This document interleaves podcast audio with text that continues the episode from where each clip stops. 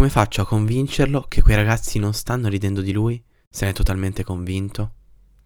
Potrei farglielo notare, con delicatezza, semplicemente dicendoglielo.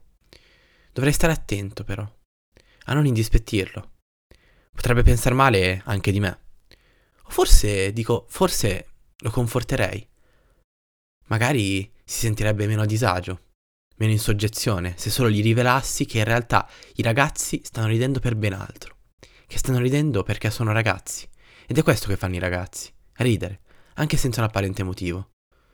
C'è comunque una buona probabilità che non mi creda, specie se in uno dei suoi giorni neri.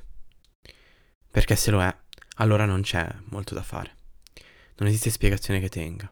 Rimarrà persuaso da pensieri paranoici e la sua mente sarà impermeabile a qualsiasi spiegazione logica e razionale.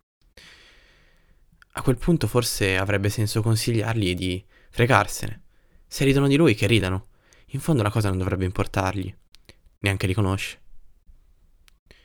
No, niente di tutto questo ha senso. Trattarlo così significherebbe accettare le sue distorsioni.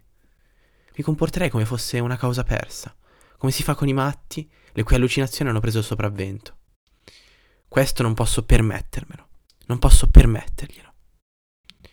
L'aspetto peggiore del male invisibile che da anni attanaglia il mio amico è che non c'è modo di sapere dove inizia, dove finisce e fino a che punto ha senso insistere.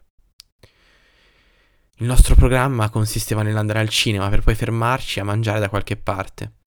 Ma questi retropensieri, questi suoi retropensieri potrebbero rovinarci i piani. È alquanto probabile che lui passi buona parte del tempo concentrandosi sul perché quei ragazzi stessero ridendo di lui.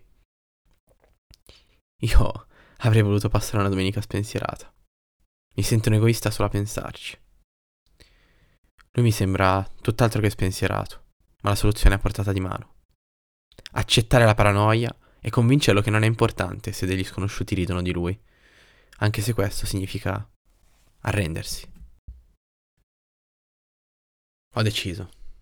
Per questa volta. Un po' per egoismo, un po' per quieto vivere. Mi arrendo. Mi arrendo tuttora indeciso su quale sia il suo bene.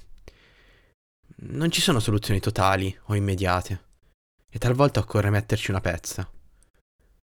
Qualche piccola bugia vedrete che tutto passa, per qualche ora, minuto, giorno, o fino alla prossima paranoia.